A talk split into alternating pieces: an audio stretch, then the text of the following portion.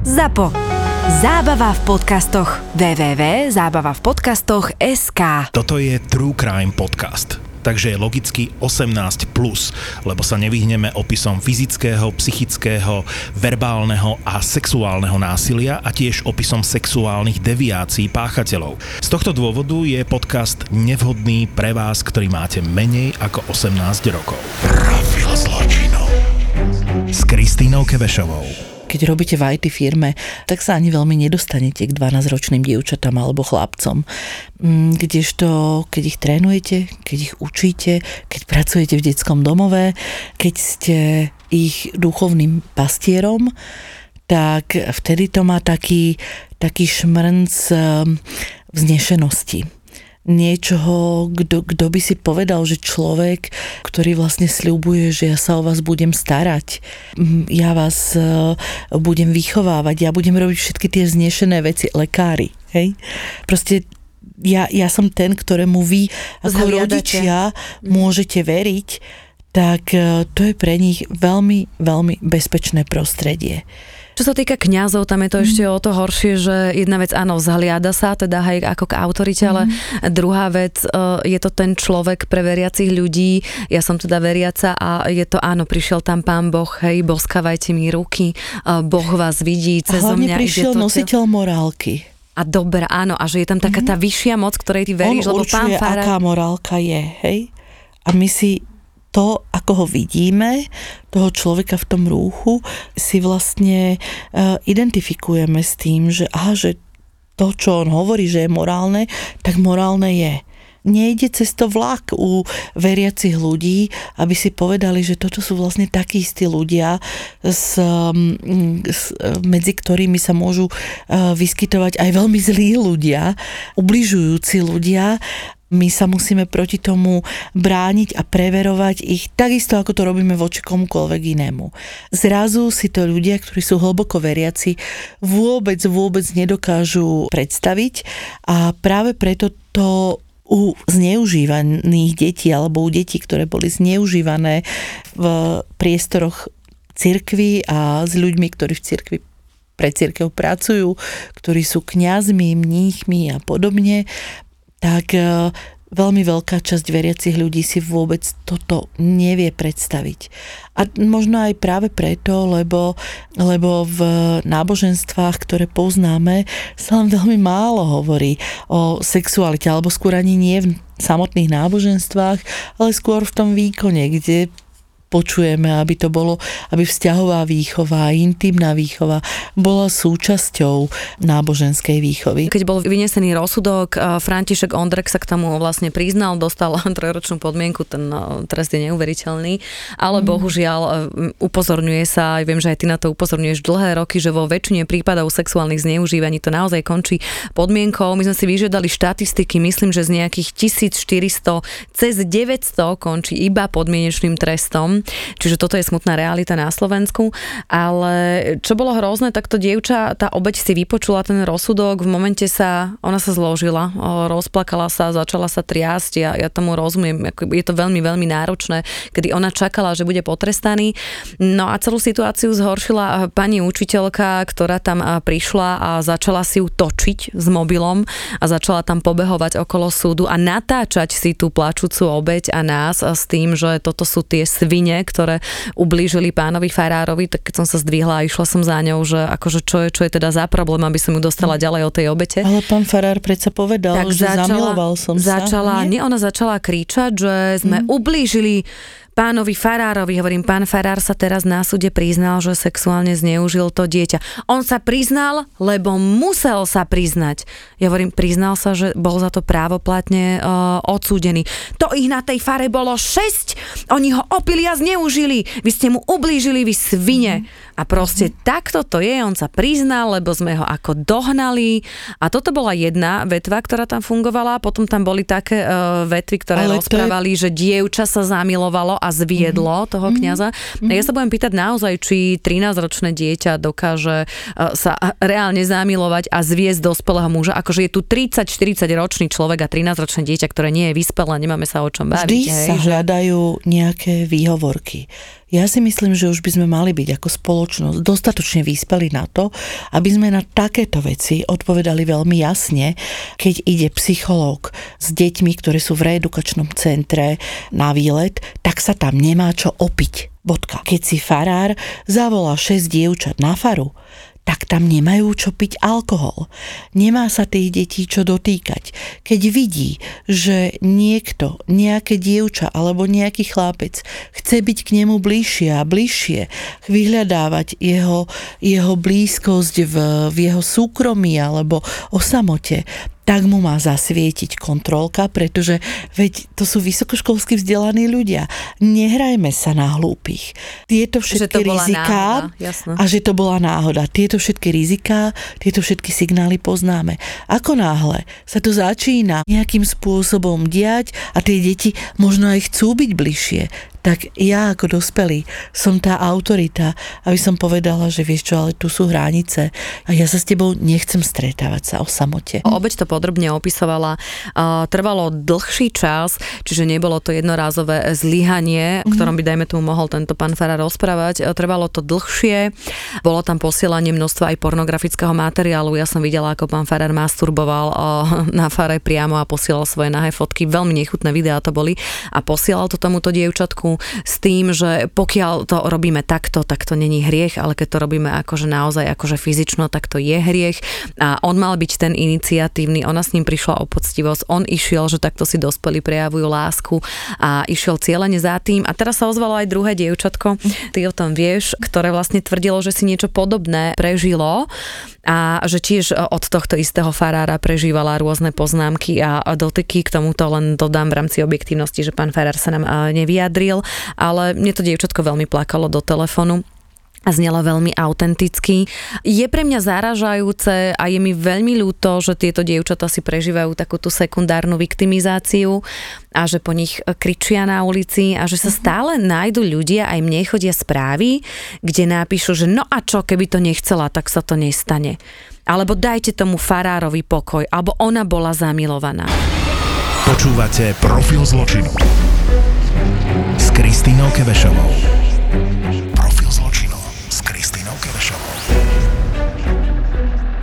Sexuálny predátor si vyhliadne svoju obeď a on vie, koho si ide vyberať. No samozrejme, že to vie. Vyberie si neomilným inštinktom niekoho, eh, kto je slabší eh, kto nemá zázemie, ktoré by ho mohlo kryť, kto má nejaké znevýhodnenie v tej skupine detí a pozor. Sexuálni predátori, ktorí si vyberajú svoje obete práve v skupinách detí, to znamená na letných táboroch, na školách, vo farnostiach alebo kdekoľvek na v tréningových uh, skupinách, v športových kluboch, len veľmi málo kedy je tá obeď jedna vždy je natypovaných a rozpracovaných viac dievčat alebo chlapcov, ktorí obťažovanie a neskôr násilie zažijú. To znamená, že keď si to zoberiem, že je takýto sexuálny predátor, je to učiteľ, alebo je to kňaz, alebo je to vedúci v tábore, to vieme, že sa to úplne bežne stáva a teraz mm-hmm. on mhm. si vytipuje naraz, dajme tomu, že 5 dievčatok alebo 5 chlapcov a ten istý modus operandi na nich skúša a sleduje, že ktoré dieťa ho až kam pustí alebo ako zareaguje a z toho si potom vyberie tú najlepšiu to dieťa, obeď. A nie len to dieťa. Uh, ako zareaguje um, okolie, rodičia. ako zareagujú rodičia alebo iní príbuzní, ako zareagujú je najlepšia kamarátka, či to dieťa dokáže držať jazyk za zubami, alebo či naopak je to dieťa také, ktoré čokoľvek porozpráva ostatným. Nepredstavujme si to ako nejakú extra hrôzu, predstavujme si to ako sociálny typ sociálneho správania. Predstavujme si to ako to, že, že, že ten človek sa nejakým spôsobom potrebuje dostať k svojmu cieľu jeho cieľom je mať vzťah, alebo mať sex, alebo mať e, nejaký typ sexu s maloletým dieťaťom.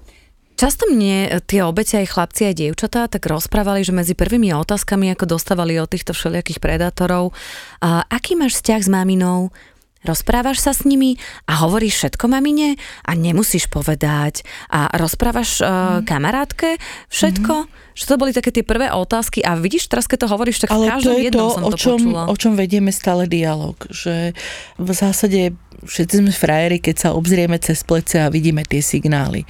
Ale to je vlastne aj taká tá prvá depistážna fáza, zisťovanie. Potrebuje si vlastne otestovať ten terén. Budem tu v bezpečí, pretože keď natrafí na dieťa, ktoré, ktoré má kvalitné zázemie, a nielen, že kvalitné, ale otvorené zázemie, pretože kvalitné zázemie môžu byť aj veľmi rigidné rodiny, ktoré sa majú veľmi radi, ale v niektorých témach sú to tabu témy. To vaše dieťa uh, sa vám môže nezdôveriť, pretože vie, že by vás tým zránilo, pretože vie, že by tým prekročilo nejakú hranicu. Často sa to stáva naozaj v, v rodinách, ktoré sú hlboko, hlboko veriace a o niektorých veciach sa nerozprávame. Nerozprávame sa o intimite, pretože na to má to dieťa ešte čas. To dieťa to vie a zároveň v tých rodinách funguje aj metóda trestov, ktoré nie sú, nemusia byť ponižujúce, ale tie deti veľmi dobre vedia, za čo tie tresty prichádzajú. Pýtajú sa same seba, nespravala som sa, alebo nespraval som sa nevhodne a to je to, čo vlastne, čo si sexuálni predátori vlastne začínajú oťukávať. Aby čiže, vedeli, že odkiaľ je to dieťa, čiže, z akého čiže je. To, to je veľmi jednoduché by bolo povedať, že stačí, aby to dieťa bolo z, zo sociálne slabšieho prostredia, aby sa o neho rodičia nestarali, alebo aby malo zlý vzťah s rodičmi. To je jedna skupina detí. Ale práve tak dobre to môžu byť aj deti, ktoré žijú vo vzťa- v, v rodinách, v ktorých sa nehovorí o intimite, v ktorých je sex a už vôbec detská sexualita tabu. Veľmi veľa ľudí mi písalo a vlastne aj keď riešime teraz aktuálne tie kauzy sexuálneho zneužívania, tak veľa ľudí reagovalo, že môjmu dieťaťu by sa to nestalo a pýtajme sa, kde boli rodičia, čo robili rodičia. Áno, táto otázka tam samozrejme mm. je, ale ja som sa rozprávala s mnohými obeťami, aj ty sa rozprávaš s mnohými mm. obeťami a tam bolo napríklad, ja neviem, dievčatko, ktoré mi hovorilo, že je z veľmi dobrej rodiny, ale v kolektíve bola iná, lebo napríklad nepočúvala hudbu, ale čítala knižky mm-hmm. a už bola ako keby z toho kolektívu odstrčená. Mm-hmm. Bol tam chlapec, ktorý dajme tomu, že si nevedel nájsť kamarátov, bolo tam mm-hmm. dievčatko, ktoré v tom období zomrelo ocino. Mm-hmm. Hej, a vlastne ako keby hľadala niekoho, bolo tam mm-hmm. dieťa z rozvrátenej rodiny, bolo tam dieťa, ktoré mal veľmi dobrý vzťah mm-hmm. s mámou a keď som sa pýtala, že prečo si to nepovedala, tak ona, že vieš, mama sa v živote tak veľa trápila a ja som jej nechcela ublížiť. A ja som si naozaj myslela, že to proste no, tak má byť. Boli tam presne deti, kde sa nekomunikovalo o žiadnej sexualite, kde neboli nastavené tie hranice. Vieš, ale to 12-ročné dieťa, kto z nás sa rozpráva s 12-ročným dieťaťom? Akože povedzme si úprimne, ale boli tam aj deti v 9 rokoch, ktoré boli sexuálne zneužívané. Kto z nás hovorí, že keď príde nejaký ujo, toto a toto sa nemá a cudzí ľudia sa ťa nemajú dotýkať, vieš, že... Hovoríš o dvoch veciach. Jednak hovoríš o prevencii sexuálneho zneužívania, kedy vlastne dieťaťu vysvetľujeme, že čo sa mu môže stať a ako sa má chrániť a kedy nám to má povedať ako dospelým. Hej? Druhá vec je, ako sme my otvorení na nečakané situácie, ktoré sa tomu dieťaťu stanú. Ak sa v našej rodine vôbec nehovorí o sexualite, o blízkosti, o intimite, naopak, ak sa proste hovorí o tejto téme dehonestujúco, napríklad sa hovorí o prespankách, keď sa mm-hmm. staršia sestra musela vydávať aj z toho obrovská tragédia, hej, um, keď sa hovorí o mm, dehonestujúco, o ženských telách um, a podobne, tak e, v tej chvíli to dieťa, ono rozumie tomu, čo hovoríme a tie signály, hovoríme, že my sa o tejto téme nechceme baviť inak, než ako o niečom nepripustnom. Takže pre to dieťa je výhodnejšie zaťať zuby a nepovedať mlčať. to. A mlčať. Dobre, začali sme taký ten začiatok, kde sme si povedali, že podľa čoho si sexuálny predátor eh, vytipuje obeď, ako náhle si vytipuje, tak vieme, že pracuje na viacerých uh, deťoch. Vidie mu to možno v jednom, dvoch prípadoch, bohužiaľ, akože stretávame sa s tým často, ale ono to nie je o tom, že hneď uh, začne zneužívať uh, to dieťa. Samozrejme, v prvom rade si musí získať dôveru. A aj to dieťa, ja som videla prípady, kde niekoľko mesiacov to dieťa manipuloval, pokiaľ prišlo k nejakému prvému telesnému ako keby zblíženiu, že to dieťa dieťa si pripravoval. Najprv bol ten najlepší kamarát, bol ten chýbajúci otec, ja neviem, vyzdvihoval často to dieťa v kolektíve, dával mu pocit, že je výnimočné, urobil si s ním výnimočný vzťah, že to dieťa ako keby sa naviazalo na toho dospelého, začalo ho obdivovať a začalo ho aj tak nejako poslúchať. A tu už začína tá manipulácia. O tomto fenoméne sa hovorí možno posledné 3 až 5 rokov, pretože veľmi dlhý čas si ľudia predstavovali zneužívanie užívateľov detí, ako tých, ktorí niekde číhajú za stromom a potom to dieťa uchmatnú, ublížia mu to, budú sa mu vyhrážať, e, keď e, sa to stane, neviem, na škole, na fare, e, kdekoľvek. Ale ono to tak nefunguje. Ono to naopak. Na to, aby to dieťa získali, tak musia byť s ním tí najlepší priatelia. Musia mať um, ochočené aj sociálne prostredie toho dieťaťa. Často mm. je to, že sú to kamaráti mami alebo kamaráti otca. Tí rodičia musia veriť, pretože ono všetko so všetkým súvisí a ako veríme deťom, ako skúmame výpovede detí. Keď nám niečo povie učiteľka, tak to zoberieme, že je to OK, však je to pani učiteľka, vie, čo robí. Keď nám niečo povie psychologička alebo psychológ, tak to je autorita. Ale keď nám niečo povie dieťa, prestaň, akože nevymýšľaj si. Mm-hmm. Začne si to dieťa manipulovať a tá manipulácia prebieha ďalej. Teda najprv sú kamaráti, potom sa zbližujú, potom tam začína, čo ja si tak začínam sledovať e, dôvera.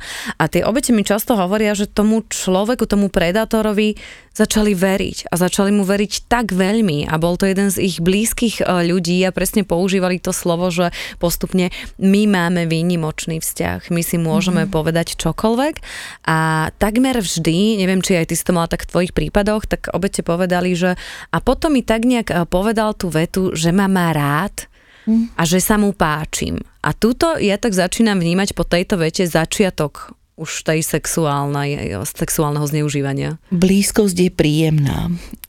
Blízkosť je pri dospelého človeka, človeka, ktorý mi rozumie, človeka dokonca, ktorý ma vyzdvihne, pretože často to býva tak, že, že napríklad ak je to učiteľ alebo tréner, tak začne preferovať to dievča alebo toho chlapca pred tými ostatnými. Dá mu pocit výnimočnosti. Zrazu sa z outsidera stáva postupne hviezda. To dieťa sa cíti dobre, vynikajúco. E, preto otvára ďalšie a ďalšie dvere. Tak napríklad, keď mi hovorili, že mne nechal nosiť Kiku vždycky Bibliu, alebo nemala som kamarátov a on vždycky na náboženstve ma vyvolal, alebo ja som mohla čítať uh, sveté písmo, alebo keď sme išli niekde hrať futbal, akože chlapci, tak mňa dával príkladom, že ty to povieš, hej. No. Poskytne pocit výnimočnosti, zrazu sa cítim plnohodnotná, všetko to, alebo plnohodnotný, všetko to, uh, čo m, tak trochu ničilo môj sociálny svet, zrazu zmizlo.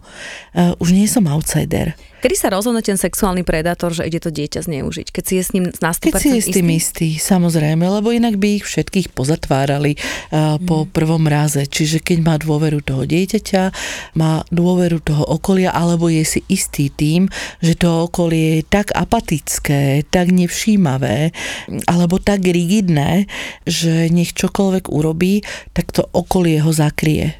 Ako prebieha potom tá sexualita? Rôzne Niekde sú to nečakané dotyky, ale pozor, to, že sa 9-ročného, 10-ročného dieťaťa, ktoré nie je schopné aktívneho súhlasu, a o tom by sme mohli hovoriť, čo to ten aktívny súhlas je, dotýkate na jeho intimných miestach, pričom to dieťa vlastne nevie, čo s ním idete robiť.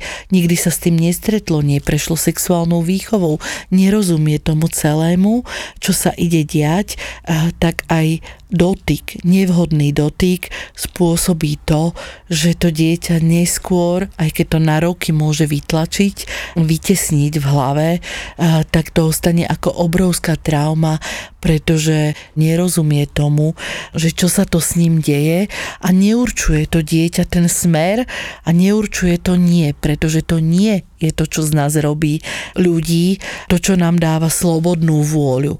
Kdežto keď e, sa nasaje predátor naozaj na 9, 10, 11 ročné dievča alebo chlapca, tak to nie je oveľa oslabené práve tým, že to dieťa nemá informácie o tom, čo sa s ním bude diať. Ja si spomínam, keď mi rozprával Patrik, jedna obeď sexuálneho zneužívania, teraz už dospelý muž mm. a presne rozmýšľal, že keď mal možno presne takých 9 rokov, takže bol na prázdninách a bol na prázdninách u veľmi obľúbeného, rodinou obľúbeného kňaza a teda ako ležal v izbe, veď nevie si bezpečí na prázdninách u kňaza a ten kňaz si k nemu lahol a začal ho obchytkávať a on ako nerozumel, že prečo pri ňom leží dospelý, mm. opisoval iba ako cítil vlastne pach cigariet a nerozumel, prečo sa ho dotýka na intimných partiách, bolo mu to veľmi nepríjemné a ten kňaz sa tváril, že vedie to úplne ako v poriadku, že prejavujeme si lásku. Dokonca tento kňaz veľmi často rozprával, že uh, takto ideme ťa naučiť dospieť a chlapcov takto učíme dospieť. A boli tam aj také vety, že keď masturbuješ s kňazom, nie je to hriech, ale to je zase už ako keby aj iná téma. Ale prešli cez to, že poď ja ti ukážem, ako sa to robí, alebo takto to robia chlapci, alebo toto je normálne, alebo ja ťa naučím, ako sa umývať. A už tam začne začnú také tie, tie dotyky a postupne už e, prechádza do toho ako strašného zneužívania. Tomuto sa hovorí iniciačné rituály. To znamená, že starší, dospelý, najmä muž, dovádza alebo tvrdí, tvrdí, že, že ide doviesť to dieťa do dospelosti. A v tom je vlastne ten rozdiel a pýtajme sa o tom, ako v našej spoločnosti.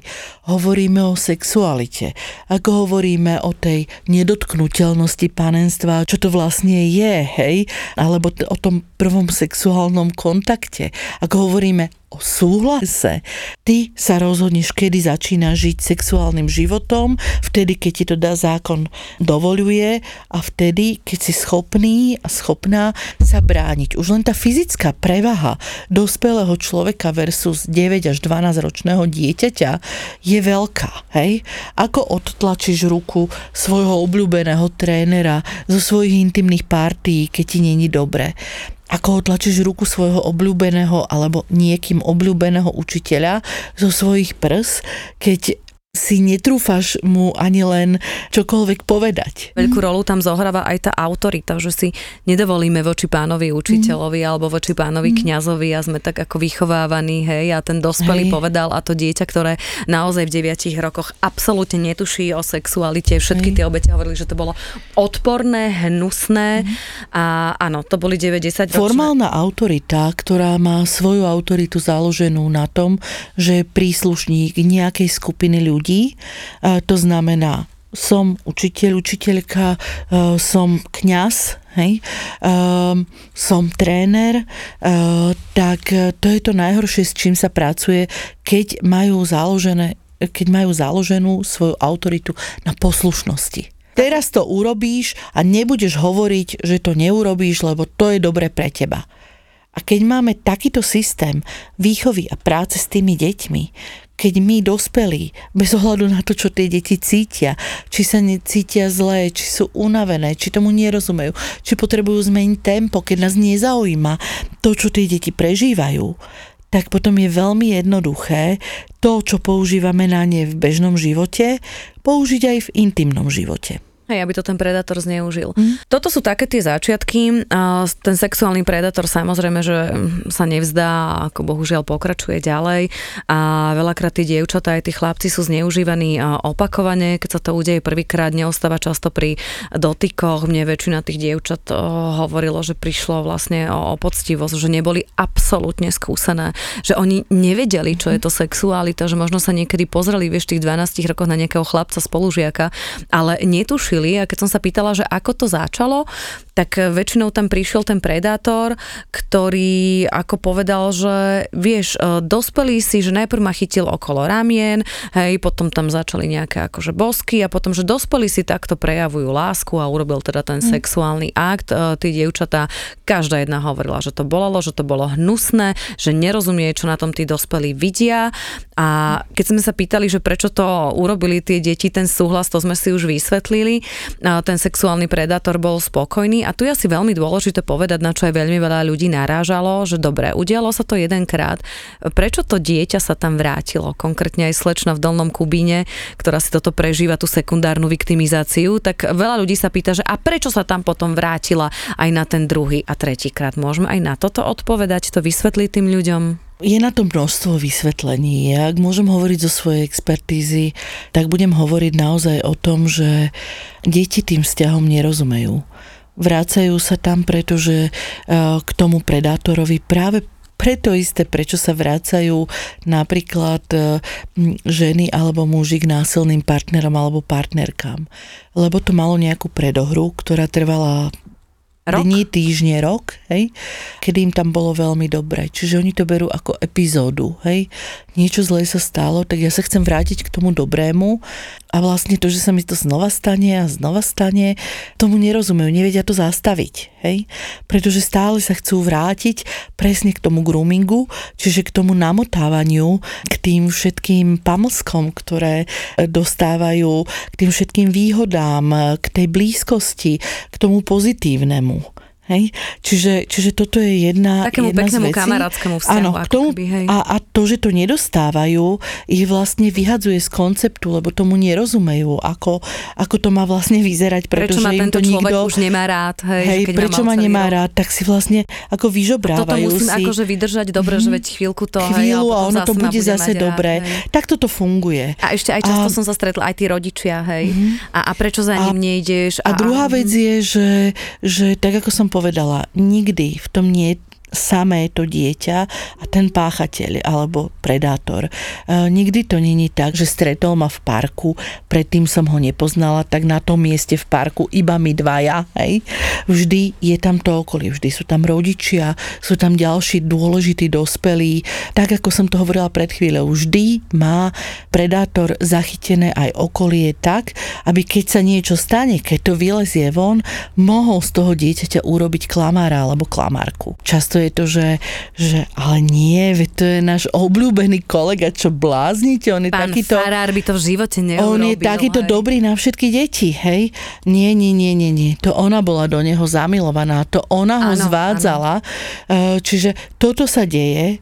Tie deti sa začínajú dostávať do víru spochybňovania a vydierania. Toto je veľmi dôležité, čo si povedala s tým vydieraním, lebo naozaj eh, mne väčšinou ako teda dievčenské obete začali rozprávať, že keď to chceli povedať, napríklad, že dobre, udialo sa to prvý, druhý krát a už potom si povedali, že ja to nechcem, mne sa to nepáči, nepáči si ma tá, tá sexualita, nevzrušuje ma to a ten predátor chcel stále viac a viac. Najprv ochytával, mm-hmm. potom chcel orálny sex, potom chcel uh, iný sex, nakoniec sa skončilo častokrát aj análnym sexom, čo mi hovorili 12-ročné obete, hej, čiže naozaj sa to stupňovalo od tie deti, keď si povedali, že dosť, tak to nechcú, tak vtedy on ako keby úplne, že svopol, prepol tú hlavu a začal, ha, a ja poviem, čo si ty robila.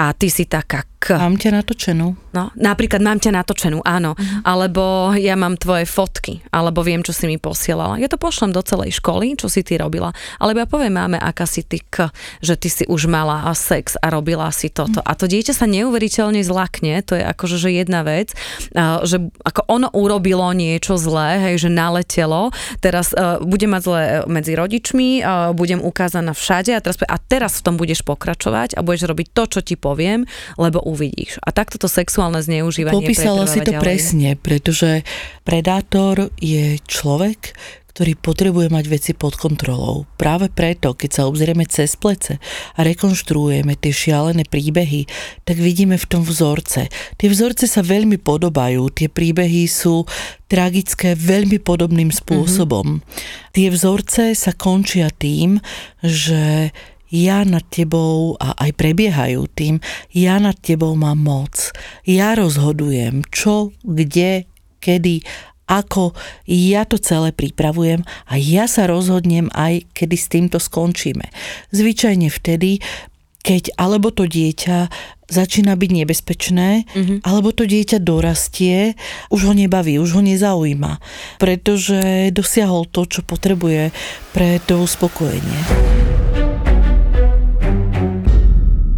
Konec koncov po celej Európe v tejto chvíli, ale nie len v tejto chvíli, to sú už 10 ročia, sa mapujú prípady zneužívania detí rôznymi formálnymi autoritami a sú to obrovské čísla detí, ktoré hovoria o tom, čo zažívali vo svojej minulosti.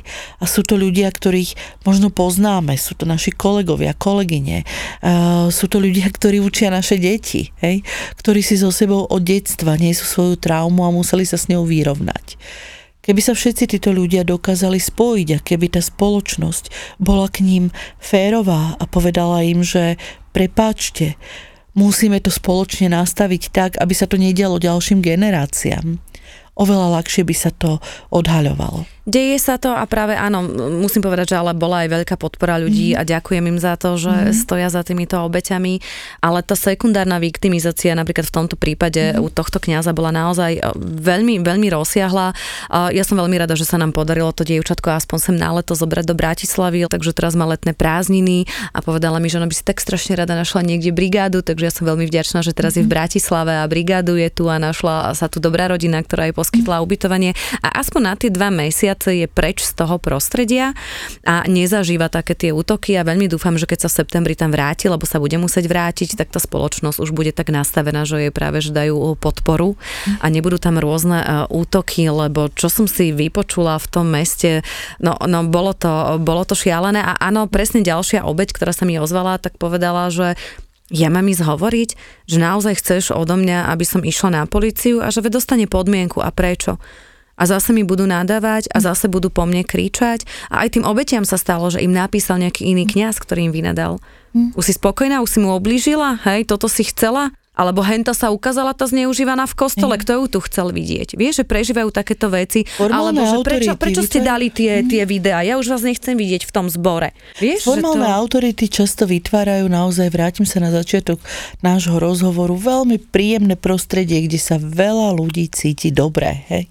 Dokážu to vytvoriť a v tej chvíli, kedy jedna, alebo dve, alebo tri, alebo ženy alebo muži a, a, a deti e, z, z 200, z 300, z 500 e, začnú hovoriť, že ale tento človek mi ublížil, tak všetci vlastne sa naježia a hovoria, že, že vlastne vy nám ničíte to, kde sa cítime dobre. Vy sem vlečíte niečo, čo je špinavé. Ako to vôbec môžete hamba, rozprávať? Hej, že je to hamba a, a hlavne, a hlavne teraz, teraz ja premyšľam o tom, aká si a kedy si klamala, lebo ty si už klamala. Fuj, sa cítim hej. nepríjemne, hej, a, že už to potom ani nechceš hej, vlastne rozprávať. A nechceš to robiť, lebo vlastne hej. obeď, obeď uh, nie je o tom, že, že, že ty vojdeš do davu, tá obeď ti to povie a ty ju zachrániš. Obeď tú dobre organizovanú skupinu, ktorá sa cíti spolu dobre, lebo robí spolu príjemné veci, rozbije. Tým, že vystúpi, tak im na cimpr campr rozmláti ich svet a, a rozmláti im príjemné spomienky.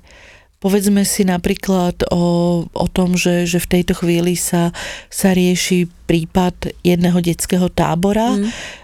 Čo si hovoria tí vedúci, ktorí tam chodili s dobrým úmyslom? Čo si hovoria tie deti, ktorých tam rodičia preho, áno, posielali? Hej. hej? Proste často si rozprávali a pamätáš sa, keď to bolo hentam a v tomto roku a toto a toto sme robili a toto a to, toto sme spolu zažili a, a často to sú proste spomienky na také tie normálne veci. A teraz že, ty, si bol v tom že, tábore, teraz, tam, kde zneužívali a, teraz a zrazu, nevedel, proste, zrazu proste toto všetko je preškrtnuté, zmazané, zlé, pretože a z celej tej dobrej spomienky ostáva to, že ja som bol niekde blízko toho, keď sa niekomu dialo niečo zlé a ja som to nevidel alebo nechcel vidieť, alebo som to aj videl a nevedel som čo s tým, alebo som to videl a bolo mi to jedno a, a toto je to, čo ti ostane z toho celého pekného. Predátori to vedia. Vedia, ako strašne slabé sú obete a vedia, ako je veľmi jednoduché na ne vyliať kýbel špiny. A že to tí ľudia nebudú chcieť urobiť, pretože je oveľa ľahšie žiť s fikciou vlastnej minulosti, ako sa proste pozrieť do krivého zrkadla a povedať si, že ja som bol spoluvinníkom, lebo Pravda ja som mlčal. Boli tom dolnom Kubíne, teraz si veľmi dobre uh, povedala. Lebo Vyzerá to ako fráza, ale je to ale, tak, ale že je, pravda je to, je to boli, tak, boli. v tom dolnom Kubíne mm-hmm. idú, ja som sa rozprávala so štyrmi dievčatami, ktoré úplne jasne povedali, že tam boli sexuálne zneužívané kňazmi. Viem o ďalších dvoch obetiach, ktoré sú tam, ktoré ešte nie sú na to zrelé, aby prehovorili. Verím tomu, že ich je oveľa viacej. A, a teraz je otázne, ja som sa pýtala naozaj aj, aj tých dievčat, aj toho okolia, a neverím tomu, že za tie roky, keď sa to tam dialo, tak si nikto z kompetentných, z dospelých ľudí nič nevšimol. Dokonca tam boli aj také náznaky, že tí deti sa to snažili povedať, že to povedali, že bolo povedané nevymýšľaj si. Čiže naozaj sme spoločnosť k tomuto ľahostajný a často zakrikneme akože tú obeď, alebo nechceme Jasne, to vidieť. Mm-hmm. Sme, jasné, že sme, pretože nevieme, čo s tým, nevieme, čo s telesnosťou, nevieme, čo s intimitou, bojíme sa jej, hej. Povedzme si rovno, ako prebieha na školách sexuálna výchova. Máme taký predmet a to pritom není výchova o tom, aké máš pohlavné orgány a ako vyzerá pohlavný styk. To je výchova o, o tom, ako blízko k sebe niekoho môžeš pripustiť. Kedy? Čo je to informovaný súhlas so, so sexuálnym kontaktom alebo aj s iným typom intimity? Kedy môžeš povedať nie? Mm, kedy sa ťa nesmie nikto dotknúť? Ako majú vyzerať zdravé vzťahy a nie závislé vzťahy? Toto všetko by sa deti mali učiť vo svojich bezpečných priestoroch a mali by mať svoje dobré vzory. Profil zločinu. Koľko prípadov sexuálneho zneužívania sa dostane na verejnosť? Ja si myslím, že ich je naozaj veľmi málo, kedy tá obeď sa rozhodne prehovoriť. Áno, a ono to má aj taký racionálny podklad, pretože často, kde získavame informácie o tom, ako končia prípady sexuálneho zneužívania, získavame ich z médií alebo ústnym podaním. A často tie obete vedia, že to trvá dlho, že tie vyšetrovania sú veľmi bolestivé, boja sa vplyvu páchateľov, pretože ich potom niečo, niečo ďalej, ďalej čaká, majú z nich strach a nikto im nepovie, my vás ochránime. Hmm. Hej, my ho zoberieme do väzby, my, my mu dáme, dáme zákaz, my mu dáme zákaz, zákaz priblíženia uh, nie na 5 metrov, aby mohol stať pred vašim domom, ale dáme mu zákaz priblíženia na 50 metrov, ktorý keď poruší, tak proste pôjde do basy. My ako spoločnosť nevytvárame ochranné mechanizmy.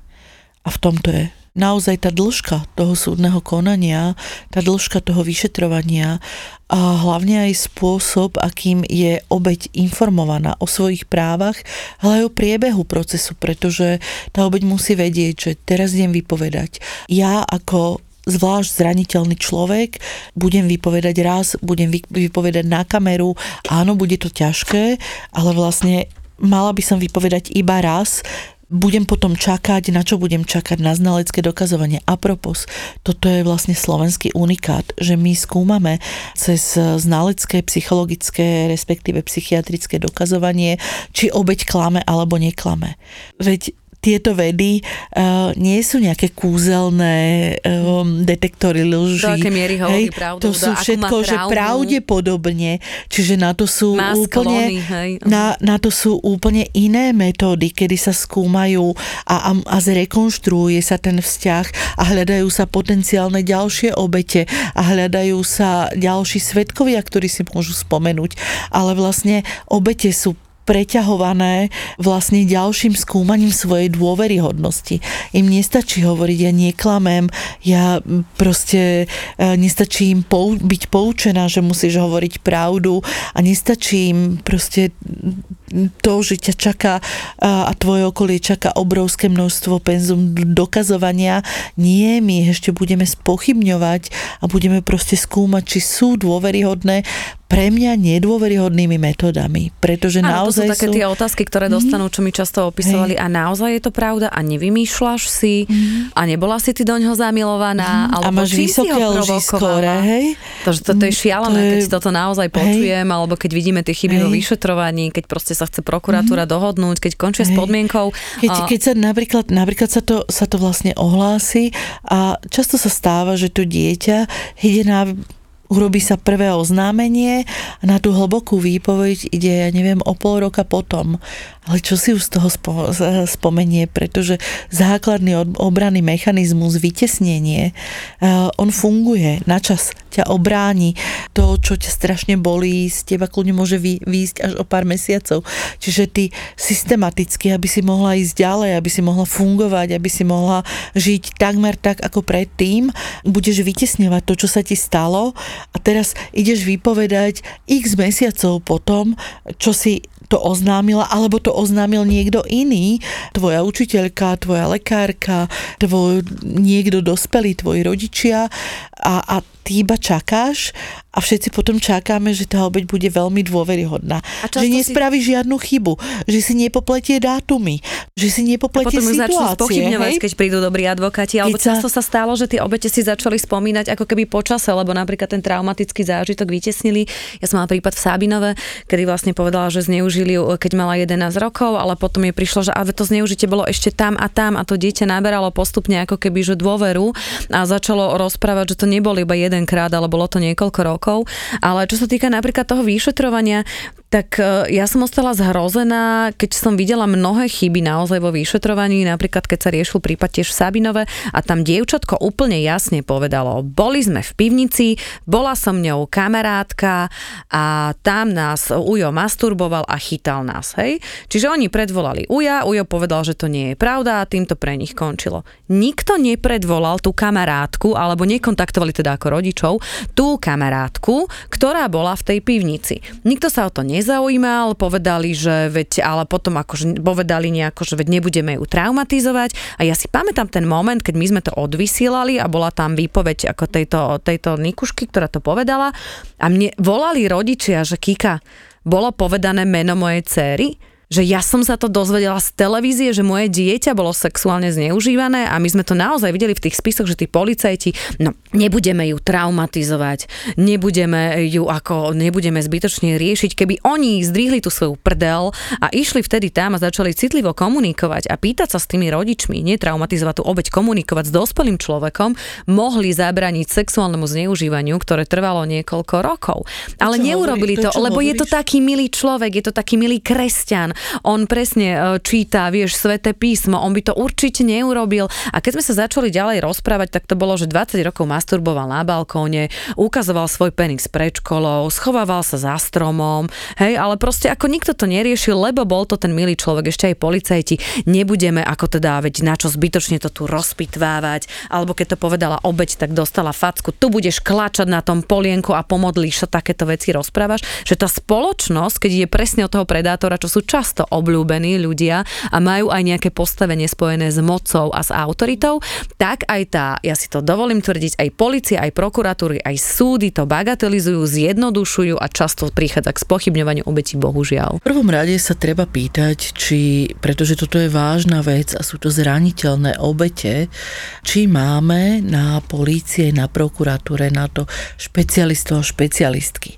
ktoré by mohli v prípade, že to treba, eh, lebo to naozaj nemusí vedieť vyšetriť bežný eh, operatívec v Kolárove alebo v Hornej Marikovej alebo, alebo aj túto prísenci nemusí, pretože neprešiel ešte školením, mm. nemá citlivosť, nikdy taký príbeh uh, nestretol. Ale ako máme práve v polícii vyriešenú, vyriešený systém supervízií, že keď uh, sa k niečomu takémuto policia dostane, tak pravdepodobne každý z nich dokáže urobiť ten prvý záchyt a prvý zápis. Ale hneď na to by mal volať niekto niekomu, kto proste dokáže v e, reálnom čase prísť a odviesť to vypočutie dieťaťa dôstojným a hlavne odborne, ako máme vybudované štruktúry na polícia, prokuratúra, aby dokázali popísať Aby sa to dostalo k tým rozumieť, ľuďom, ktorí hej, tomu rozumejú. Ktorí tomu vedia, ktorí to vedia robiť, napríklad, hej? Napríklad príklad, čo sme mali, tak Hej. akože tiež som povedala, že tieto deti sú zneužívané a viem, že to bola rodina, lebo jak sme pátrali, tak sme zistili, že sú tam ďalšie obete. A teda sme ako informovali o tom operatívu a bolo to asi o tom, že zazvonili. Kevešová povedala, že vašu dceru zneužívajú. Nie, nezneužívajú, dovidenia. Mm, Volala alebo mi tá sa- rodina a ja som Alebo sa snaž... idú pýtať, alebo sa idú pýtať na miestny úrad a tam povedia, nie, to Alebo je to na dobrá školu, rodina, hej, že a škole, povedzte, hej. To, to my sme vôbec... A ja napríklad viem, kto že tá rodina, že oni, oni Hej. vedeli o tom zneužívaní, lebo ja som si s nimi potom veľmi citlivo písala a ja som hovorila, že, že naozaj vašu vnúčku, že veď, a veď ona je taká tichá, máte pravdu a začala mať nejaké Mhm. akože zlé známky v škole, ale my to nechceme riešiť, lebo celé mesto bude na ňu pozerať. Mhm. Na druhej strane musím povedať, že som zažila aj veľmi dobrú operatívu, kde naozaj boli policajti, ktorí vedeli komunikovať s tými dievčatami, Mhm. Hej. a ktorí chodili za nimi a naozaj veľmi pomohli. Spomínam si na jednu obec, s ktorou som bola a ona mi presne rozprávala, že ju vlastne sexuálne zneužívali aj na výrobu detskej pornografie, hej, že bola v tomto, že rodičia to nevedeli, že bola veľmi traumatizovaná a že si spomína na ten moment, kedy zazvonila policia, prišiel policajt, že niečo povedal mame, hej, a potom mu poprosil, že či s ňou môže ísť na balkón a ona ako to 12-ročné dieťa išla s tým policajtom a ja hovorím, a ako to prebiehalo. Že ten policajt, ona mi to presne opisovala, že Kika, ten policajt sa na mňa pozrel, povedal mi, že je policajt, že je z kriminálky a povedal mi, že sa nemusím báť. Že prvá veta, ktorú si od neho pamätám, že sa nemusím báť, že vie o všetkom, že je všetko v poriadku a že ten ujo mi už neublíži, že mám úplne zimomriavky. A ona mi vtedy povedala, že aj ja som sa vtedy rozplakala, ja som ako ho objala a stále ma uisťoval a ešte mi povedala dôležitú vec, nie je to tvoja chyba a mne môžeš povedať, neboj sa úplne všetko.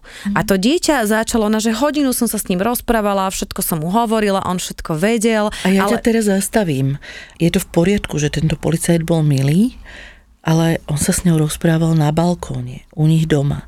Robil nahrávku, pretože zo Ona potom, zvlášť... išla, ona potom išla na No výpoveď. a to je už druhá vieš. výpoveď. To by sa takto nemalo diať, pretože každá ďalšia výpoveď, napriek tej, tomu porozumeniu a milote toho policajta, e, je pre to dieťa otváraním rán. Vy, dieťa by malo A byť... myslíš, že je lepšie, aby mu predvolal vypovedať- priamo na, na políciu? on jej môže povedať, neboj sa. Toto všetko akože dali základné informácie o tom, ako to bude prebiehať, čo sa bude diať a kde nájdeme bezpečný priestor.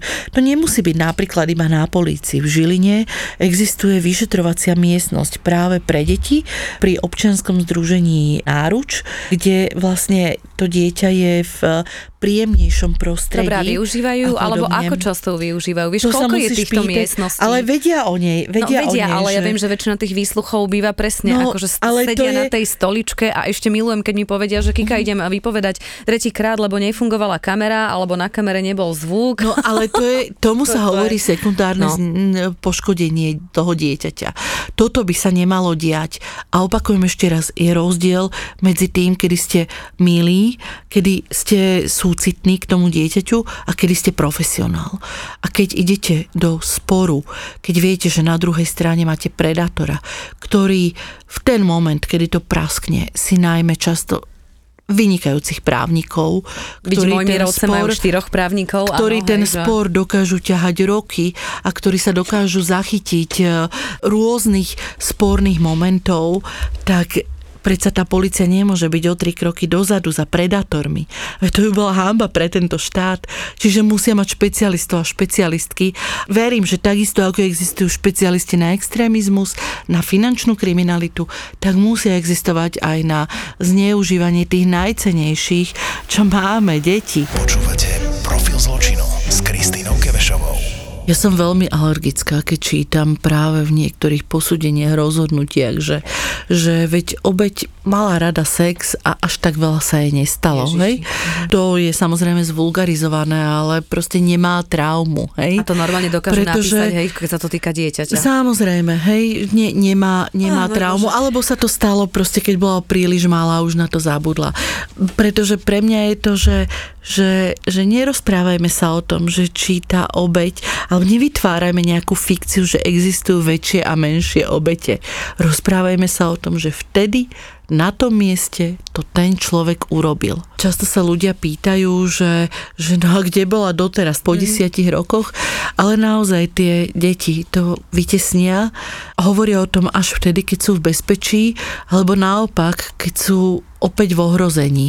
To môže byť často, že ostanú na tej istej dedine, v tom istom meste, majú deti a tie deti dorastú do veku, kedy oni boli zneužívané a stretnú sa s podobným alebo tým istým človekom. V tej chvíli sa tá, tá obrovská rana opätovne otvára, pretože do hry vstupujú iné emócie, tie mamy potrebujú chrániť svoje deti, alebo aj tie otcovia dostávajú ja rozpra- strach a Rozprávala som sa s obeťami a som si tam všimla také dve línie a buď naozaj aj chlapci a dievčatá, tak buď prišli za mnou vtedy, keď povedali, že nekoná policia a nekoná církev, pokiaľ tam boli aj církevné prípady. A už boli tak veľmi zúfali, či tie obete alebo ich rodičia, tak oslovili médiá, alebo ja si uvedomujem, že je veľmi ťažké hovoriť o tom a je veľmi ťažké hovoriť to aj v médiách, aj keď upravujeme im teda ako identitu a, a hlas a tvár. Ale prídu, keď už sú zúfali, že im nepomohli tí, ktorí by im mali pomôcť, e, tak nás oslovia o pomoc. A potom tam je taká tá druhá kategória ľudí, ktorí, dajme tomu, už vedia, že ten ich skutok bol premlčaný, lebo to bolo dávnejšie, ale povedali, že chcú hovoriť, aby dali odvahu iným obetiam a aby aspoň takto v tom ako keby našli nejaké poslanie, ktoré môžu dať ďalej. A ja musím povedať, že vždy, keď zverejníme jeden príbeh, tak sa mi vždy ozve jedna, dve až tri obete vždy dostanem správy, že aj Kika, aj mne sa to stalo a vždy niekto povie, že pôjdem hovoriť, alebo keď budem pripravená, pripravený, tak tiež chcem ísť hovoriť a vyslovujú obrovskú podporu a vtedy ja tie obete nechám, že keď sa on, oni, oni rozhodnú, že chcú hovoriť a budú mať tú silu a bude to pre nich e, zvládnutelné, tak vtedy začnú rozprávať. Ďakujem každej jednej obeti, ktorá sa odhodlala prehovoriť, je to veľmi dôležité a je veľmi dôležité, aby Slovensko sa postavilo voči tomuto a povedalo sexuálnemu zneužívaniu nie. Idú už asi aj, aby náš štát si začal uvedomovať, ako sa k tomu stavia. Čo si ty myslíš, čo by bolo také najviac dôležité teraz, aj čo sa týka tých nízkych trestov a tieto kauzy, ktoré sú aktuálne vonku? Ja som presvedčená, že je potrebné začať hovoriť o sexuálnom zneužívaní a hovoriť o tom, aby zaznel hlas detí, a aby formálne autority nemali moc. Aby sme prestali špekulovať o tom, že kto je obľúbený, ale aby sme sa pozerali na to, že čo sa stalo. Aby sa jednoducho tá odbornosť, ktorá dokáže odlíšiť e, sexuálne násilie na deťoch, jednoducho zvyšovala. Veľmi dlhé roky sme my ako odborníci a odborníčky chránili obete pred medializáciou. Možno preto, že vzniklo veľmi veľa výstupov, či už v televízii alebo v novinách, ktoré sme považovali za necitlivé k obetiam, ktoré len prehlbovali ich traumu. Ale aj vy ako novinári a novinárky ste prešli tou premenou a rozumiete čoraz intenzívnejšie, čoraz čoraz kvalitnejšie tomu, akým spôsobom s tou témou pracovať, aby ste neublížili tým deťom. Obete sexuálneho zneužitia, obete toho, že nedokázali niekde povedať nie, oni čoraz častejšie chcú o tom, čo sa im stalo hovoriť, nie kvôli svojej vlastnej prezentácii, ale kvôli tomu, aby chránili tých ďalších, ktorým sa to môže stať. O chvíľku nás čaká, ja pôjdem o niekoľko dní zase na súd, kde bude opäť na stole ďalšia dohoda o vine a treste s ďalším kňazom. A takisto sa začína ukazovať oveľa viacej prípadov, no nemôžem povedať, že oveľa viacej, ale teraz viacej sú ako, hej, že tie obete našli silu hovoriť aj čo sa týka cirkevného prostredia. Toto je tiež veľmi uzavretá komunita, takže asi aj e, cirkev by sa mala e, rozhodnúť rozhodnúť, že by začala robiť čistky vo vlastných hradoch. Čo by mala robiť církev? Ja to poviem veľmi jednoducho. My sa musíme prestať baviť o tom, že církev je iná inštitúcia ako čokoľvek iné. Čiže ak hovoríme, že by mala škola nastaviť vlastné pravidlá, e, ktoré nastavujú nulovú toleranciu voči zneužívaniu, voči svojim zamestnancom, keď žiadame od škôl, od trénerov, od nemocníc, aby nastavili pravidlá, ktoré minimalizujú možnosť, aby deti boli zneužité ich zamestnancami, tak také isté pravidlá, nie iné, také isté pravidla musí nastaviť aj cirkev. Bez ohľadu na to, čo si o tom myslí.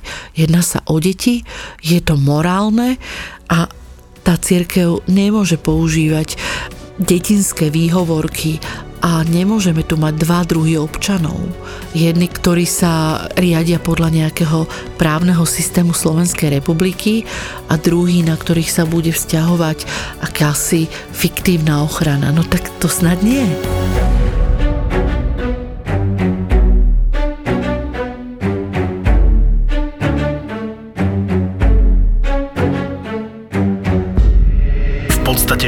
Perfektný prasačí život. No a čím je väčší hlad, tým sú romantickejšie predstavy o jedle. Zaslúžime si poriadnu facku pozitivity a liek proti lenivosti. Nechce sa mi ísť cvičiť, mám málo dopamínu, nemám drive ísť do posilky a potom si spomenieš, že kúsok od tvojho bytu otvorili nové fitko a prvý vstup je zadarmo. Z knihy je jasné, že jeden z najlepších predpokladov uvoľňovania dopamínu pri akejkoľvek činnosti je zmena. Denis vyberá motivačné myšlienky z dobrých kníh. Marcus Aurelius v knihe Hovorí k sebe, ktorá je skoro 2000 rokov stará, píše, že nikdy ma neprestane fascinovať, že milujeme seba viac ako ostatných, ale viac sa zaujímame o ich názory než o tie svoje. No a či sa to niekam posunulo, my sa dnes vďaka sociálnym sieťam snažíme zaujať ľudí, z ktorých väčšina nám je ukradnutá, ale ak vyjadria názor, tak ho príjmame ako od človeka, ktorého celý život poznáme a extrémne si ho vážime. Podcast o malých veciach, ktoré ti môžu zmeniť pohľad na život. Také tie rečičky o osobnostnom rozvoji, ktoré by ťa mohli baviť, lebo sú okorenené humorom. Pretože náš mozog nepotrebuje nejaké sofistikované výhovorky na to, aby sme ho presvedčili k tomu, aby nič nerobil. On sa totiž snaží byť efektívny a snaží sa šetriť energiu a preto ľahko naletie aj na takéto výhovorky. Hackni a manipuluj svoj mozog pri počúvaní podcastu Mozgová atletika.